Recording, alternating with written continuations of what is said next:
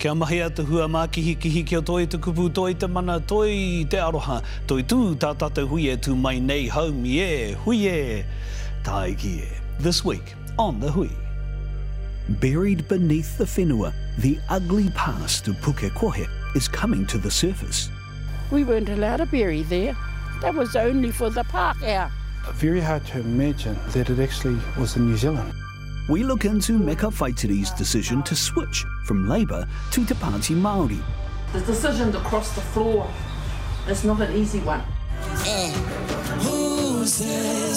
Plus, we showcase the multi-talented singer from Ngāti Raukawa, REI, with his new single, All We Got.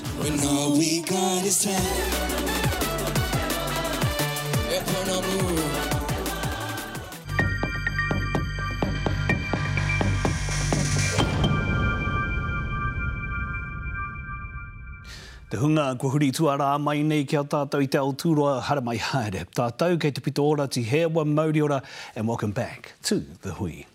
Māori whānau in Pukekohe who suffered cruel race-based separatism for decades say they've waited too long for an apology. The 2020 book No Māori Allowed revealed the depth of the town's sanctioned racial segregation. Now, three years on, Kaumātua are demanding action from the government. Narawani Pereira, Tēnei Purongo. It's where more than a quarter of the country's produce is grown. But for decades, it was a town that was racially divided. Buried beneath Pukekohe's fertile soil is an ugly chapter in Aotearoa's history. Very hard to imagine uh, that it actually was in New Zealand. We want an apology for all the suffering, the abuse, the racial discrimination, the hell we went through. The town's public cemetery, a stark reminder of its prejudiced past.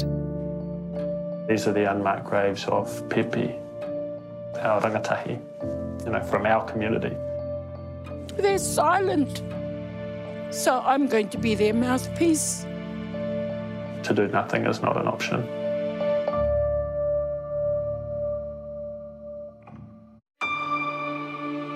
On the surface, it looks like a mostly empty plot of land, but it's an area Pukekohe Cemetery previously called the Native Section. Buried here are hundreds of young casualties of the racism that once separated this community.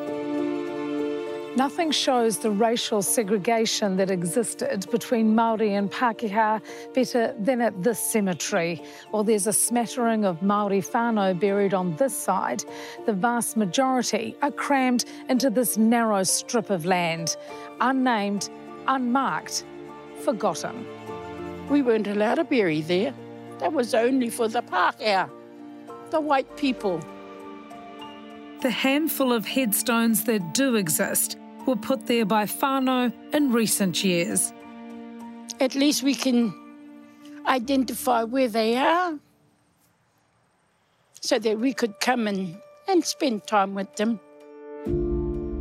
Phyllis Barner was born across the road from Pukekohe Cemetery. Amongst many of her loved ones buried here is Phyllis's one year old nephew, George Andrews. Many of these are your own whānau. Yeah. Majority was through influenza. That's how my nephews died. Probably because of the housing they had back then. Her whānau are amongst the more than 200 Māori, Pepe and children under 14 who died from preventable illnesses between 1925 and 1962. Whānau from all around the country came to Pukekohe to work as labourers on agricultural land and lived in abject squalor. The unhygienic, cramped, substandard conditions were directly linked to the poor health they suffered. So you've got all the documentation here. Mm-hmm.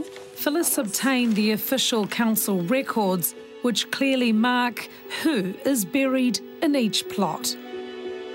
This is the area where the 200 plus are buried. a roll call of names that document a shameful era in New Zealand's history. These two, that one and that one, they're brother and sister, and they belong to my oldest brother. While whānau couldn't have afforded headstones, money was paid for the burials. They had to pay one pound five shillings to buy a plot to bury them in. But they dug their own holes and they buried their own loved ones. They gave money away for nothing. What do you want to see there? A monument for them and their names written down. And just by having their names written down for people to see, that's their voice.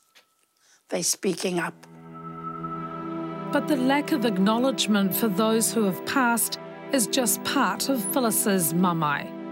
Where Pukekohe Hill School stands today is the site of the former Pukekohe Māori School, the only place in the country where tamariki were educated separately, kept away from Pākehā classrooms. It opened in 1952 next to the onion fields where their parents worked. Phyllis started school here in 1956.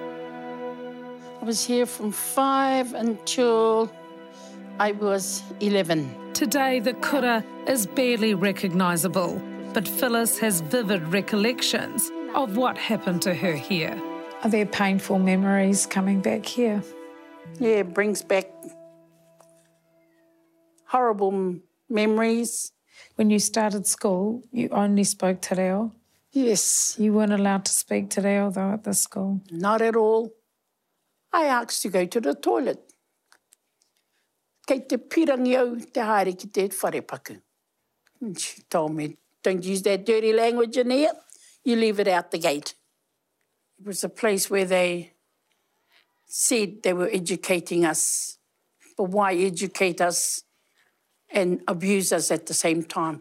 We got caned, we got strapped, So you suffered verbal abuse, physical abuse. Was there sexual abuse as well? Of course it happened. Of course it happened in our school. There's no denying that. At that time, I was 10 years old. I had just lost my mum. Pedal, pedal fast. Go! Phyllis has been a teacher for 41 years.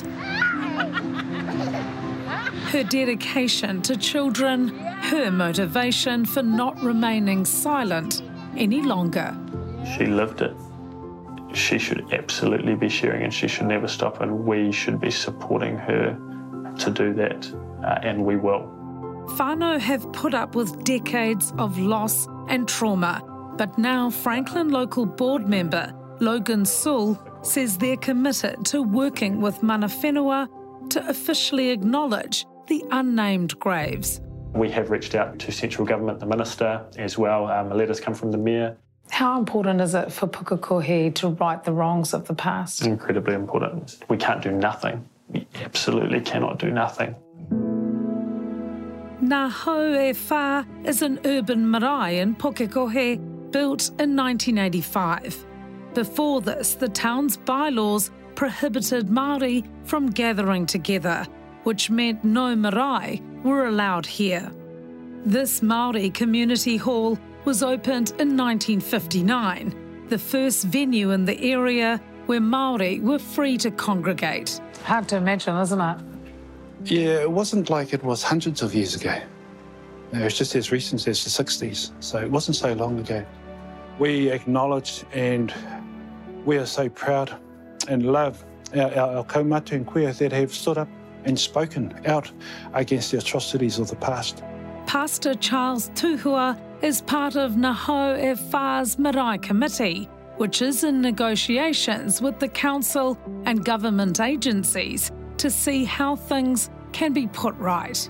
An apology is a minimum, but also what could a possible future outcome that looks like in terms of reconciliation and healing.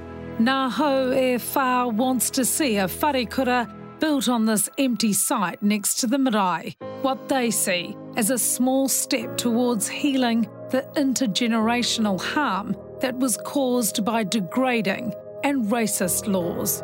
It will give a tangible outcome to those that have fought this battle, who had to endure it over time, but also for their generations, the tamariki mokopuna will be an opportunity for their future.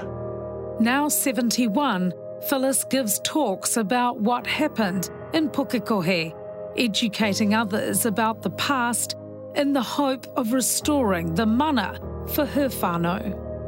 You've been fighting for some kind of remembrance, a plaque or something here for so long. Oh, absolutely. What's, what's holding it up? Politics, the government. You want to see it in your lifetime? Absolutely determined. We're going to make sure that these babies will get recognition, even if I have to build it myself.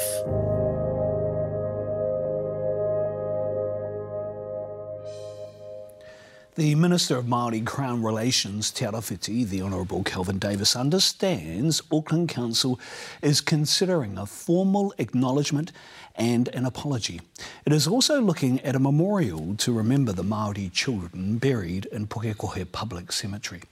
Te Arawhiti is engaging with Auckland Council to determine what part the Crown may play in that process after the break on Our Hui. Kua rewa wawe te taupōti Māori. The Māori election season has started early. Meka Whaitiri with Labour one day to Party Māori the next. And Dr Elizabeth Kerekere resigns from the Greens. Our political panel, former New Zealand First MP Jenny Marcroft and Professor Ella Henry join us next to discuss.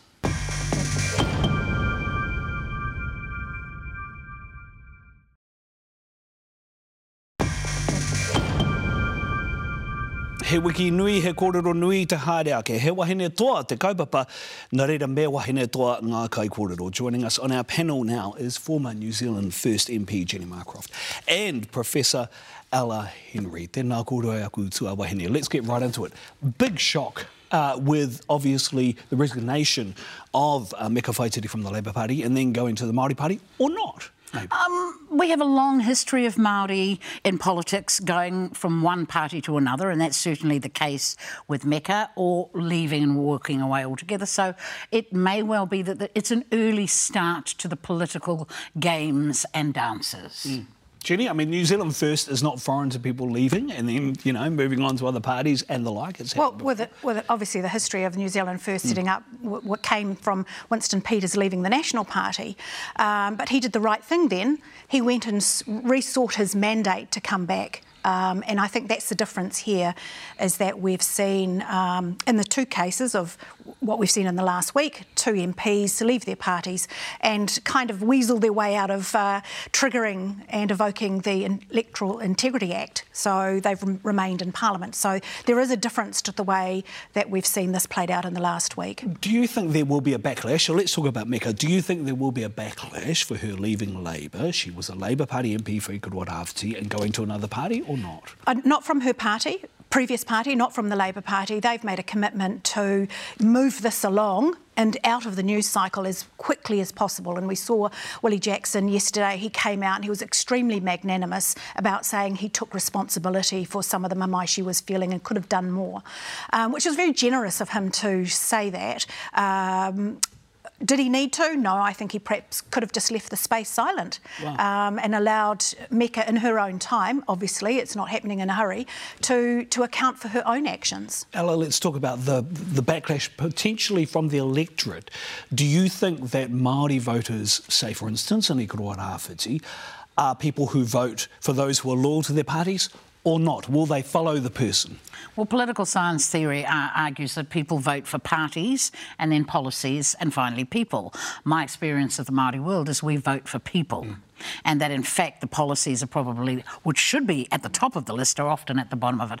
Um, and because of Meka's relationship with Parekura and his great, you know, the great love they have for him, I, I think it's going to be a contentious issue for many whānau uh, and communities, uh, and they've already been battered, the Tairāwhiti mm. coast. But, but it, it is also going to be something that's going to hopefully get people talking because we have a terrible participation rate at elections. And sometimes I think contentious issues like this at least get us together having a corridor and having a think about how we're going to give our vote. You raise a really good point about the things that people in Ikaroa Rāwhiti have faced recently. And this is a person who was the minister responsible for leading the recovery in that electorate. So why now, do you think, Ella? Well, I, I, mean, I think that there's a suitable amount of time before the mandate will be sorted, the electoral process for whether the people support her or whether they support a particular party. I, I, I do feel like um, she has had mamae uh, that she's expressed, and, and there's been big changes. Uh, to some degree, I guess maybe she may be saying to her people, I can do more from outside of this caucus than I can from within it. Mm. Which is absolute rubbish because, as you know, okay. you have to be really close to those levers of power. Yeah. And once you're outside of that um, government, um, and she was a minister, she she won't have the same influence. She won't have the she won't be pushing on an open door. She'll be having to kick the shut door. So she won't have that ability to push from. She can make a noise, take a lot of photo opportunities, but she won't actually have that position, and they have lost their champion. So Chris um, Hipkins needs to replace her as quickly as possible with someone from the coast yeah. who can be their champion because I, I, will, I, will, come to that point. Or was it another symptom of the fact that Labor wasn't taking on board the leadership that she was providing? I mean, this is a person who was very close to that community, who was in the community a lot, her whānau, very staunch whānau in Ikaroa Rāwhiti. Do you think that there's an issue? I mean, Willie, as you said, was magnanimous, but is, is this a leadership issue that we've seen in Labor since the change in Prime Minister? No, I think the Prime Minister always has the right to choose his own cabinet. Um, and there are always going to be people who are disgruntled about where they fall on the list, what positions they hold. But you, you need to basically put a stone on your tongue, suck it up, get on with the hard work, and then you'll be reconsidered in due course. Uh, the Green Party. Uh, let's talk about Dr. Elizabeth uh, Kerekere as well. The investigation into her was not finished, and yet the leaks were coming out. Confidential things were talked about. Coordination, it seems, of communications against her. She was provisionally placed number four on the Green Party list for this election. What do you make of it all, Ella? Well, as I said previously, one is a case of moving towards a party, and the other is, you know, leaving one to go to another. And this is a case of leaving a party and Parliament. So I think that speaks volumes about where where Dr. Kerekere is right now in, in politically. Um, she feels obviously disgruntled enough not only to to leave the government, uh, to leave the Green Party, but also to leave Parliament. I mm. think that speaks volumes for perhaps that mamae you spoke about and how hard it is sometimes for some wahine in the electoral system. There's a point that Willie was trying to make that Parliament doesn't look after wahine Māori. These are staunch women that we're talking about here. Is it not the right environment, or is there something that should be done to fix the environment that looks after our staunch wahine Māori champions? Well, uh, you know, I will acknowledge that Willie is a very good supporter for women, and he clearly showed that um, in his uh, piece he did yes, yesterday on, on TV. And we need more men like that who are supporting uh, wahine because it is a tough and brutal place. Politics is not, you know, it's, it's not tiddlywinks, as they say, but, but it does take a certain type of person who is able to um, suck up the blows that come and carry on for the for the party. Mm. It, it is a very difficult thing to do, um, but it speaks volumes to the character of the person that can do that. And if you, I suppose, if you feel that you get to the end of the line and don't think you've got any movement forward, you still have something to give. Of course, you'll look around for somewhere else to go, but it's how do you do that, and what integrity do you do that with? Professor Henry, are these political parties capable of the introspection required to either review or replace or restore or reinvigorate themselves before an election campaign, particularly for the next tranche for Māori, wahine Māori coming into Parliament? I, I, mean, let's be very clear. We've got four months, five months left, and, and the next five months are really the games, you know, the the, um, the gladiatorial games that happen before an election. But the, the reality is that Māori are still, we're still working our way towards what our political landscape looks like. I mean, we are, we are right across every part of the, the sphere. Um, and, and, and that's about the diversity of Māori. But the reality is by 2040, the majority of this country will be brown mm. and a significant chunk of them will be Māori. So we have to figure out as a people how we cope with Westminster democracy, how we cope with electoral systems and how we ensure that our aspirations still remain at the front and centre of whomever we put into that, that august building. Let's talk about the impacts in October. Uh, is any of this going to matter in October, do you think, Jenny? Um, or, or, or is there so much time between now and then that people will forget about it? Well, there is a certain p- amount of population that aren't happy with the disproportion or the proportionality that's been affected by by these late, latest two defections. So that will play to some people. Um, we will see a greater collaboration around the left, uh, a stronger move to the right. That's, we're seeing that right now. So what I'm seeing is, you know, uh, we could possibly have the clash of the kingmakers come forward um, for election day. Wow. So it, it's not it's not certain yet. You know, Te Pāti Māori jumping too soon. I feel. Yeah. Um, you know, they're all hat no no cattle uh, at the moment, and um, you know they're going to do a big big show tomorrow. It is showtime tomorrow Ooh. at Parliament. Yeah. I heard there's talk of pōwhiri to bring um, Meka onto a place that she okay. already is in. So, you know, they're going to use the opportunity. Got to leave it there, but I did like the um, jazz hands and also the clash of the kingmakers. Or queenmakers. Or queen, that's absolutely. you never know. Tēnā kōrua. Uh, Ngami Henry, Professor Henry, uh, Ngāti Kahu ki Whangaroa, just wanted to get that in Jenny Marcroft. Ngā puhi tēnā kōrua, Ngami Henry kia kōrua. Stay with us because after this quick break, we have award-winning Māori musician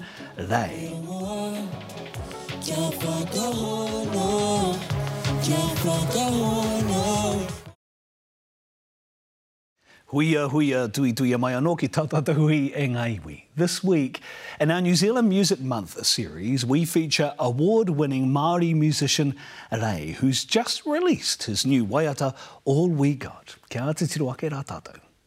Hey, uh, Ray, huia tēnā kōru. Thank you both so much for coming on the program. Really appreciate your time. And this is cool, eh? This is a cool vibe, man. You know, yeah. Ngāti Raukawa, Ngāti Pro, Deutz. Deutz, Deutz hard. Where did this dynamic duo come from? Ooh, good question. Where is the Reihuia genesis? Uh, I moved up from Pōneke about eight years ago up yeah. to Tamaki Makaurau. I was looking for studios uh, up here and um, came across uh, Cog Studio, which is the studio Huia runs with her um, Tane Chris. And yeah, got along with them really well made some tunes with them, did the dishes when I went out there, so I got invited back. Absolutely. Um, I think that was an important Help part. with the rent. yeah, exactly. Ate some of their food, but you know, brought help. some kai as well. Always. And yeah, we've just been um, kind of yeah working together since then, and um, doing a bit more. I, I produce quite a lot of stuff yeah. for Hui as well. Um, and she does quite a lot of vocal work on, on and my. you produce a lot of your own stuff, right? Yeah, I do. I do like ninety percent of it. It yeah. seems to work though, eh? Because if you listen, you can kind of just it's definitely you. As a sound yeah. yeah. yeah. Yeah, it's, it's, uniquely you, you know? Yeah, it's always the benefit of being self-produced is that like I hear a song, I hear a vision, and I can just sit down at my um, desk and, you know, make it come to life. That being said, I do really appreciate getting other people's ideas on it and mixing it with Chris at Cog. Like he makes my beats sound a lot better than they actually are. I mean, my beats are good, but he it's really the, lifts it's them the up. slick. You just you want to make it to Yeah, just, just highlights, puts the makeup that- on, like Chris would say. Yeah. Tote. Yeah, that's right. You're right. In Māori, bilingually in songs with a very unique style, Mm. right? So talk to me a bit about that process, because it must be kind of interesting creatively, and then Yeah. trying to make sure that you implement that the way that you want it to go. Yeah, you know, I like I started out writing only English songs, Yeah. and then just kind of like over my twenties, as I came became more like solid in myself, like kind of became more solid in my own relationship with my taha Maori, like the reo and kaupapa Maori just started seeping into my music How more did and you more. do that? Just what do you mean the identity stuff? Yeah. Ooh, mm, he pātai nui tēnā.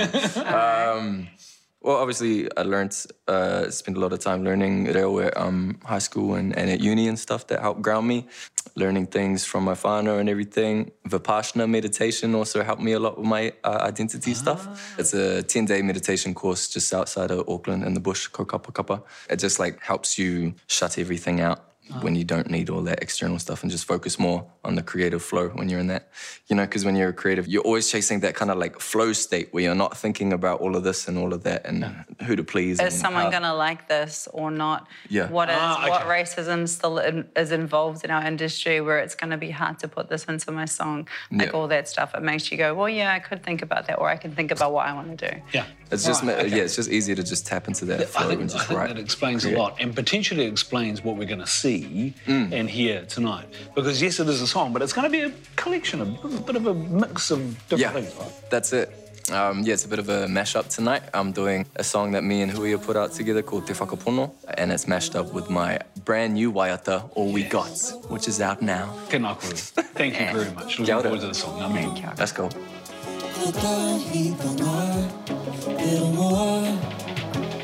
Kia whakahono,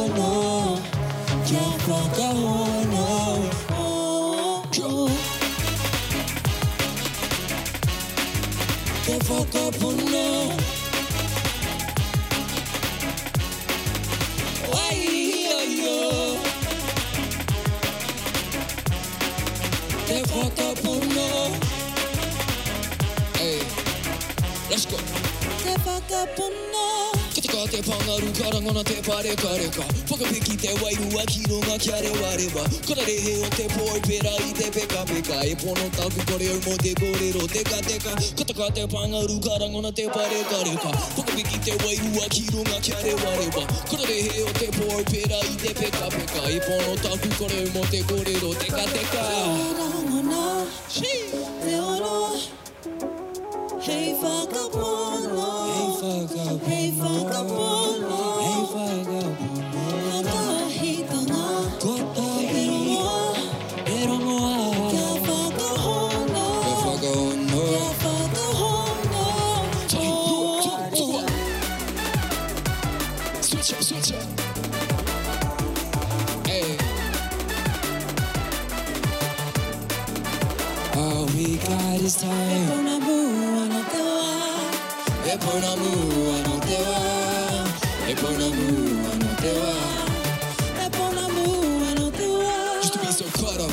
thing, on the next girl, on the next win. Ask my ex-girl why I ended. Couldn't give her my love and attention. Have you ever been so driven that you drive straight past all the good things that made a difference in your life? Kia haki roto, kia haki waho, kia toki raro, te rangi maari e. Kia haki roto, kia haki waho, e koha o ia rai And I'm done with the chasing, the chasing. Uh. Says we can make something out of nothing? I'm sick of rushing around my mind. Uh. When all we got is time.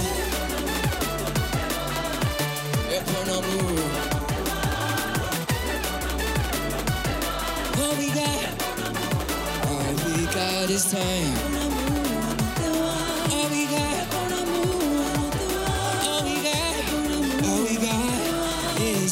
All Mean, that's us for this week. Join us next week for more. Ke mau ki te turanga o taputapu a te haumi e, hui e, taiki e.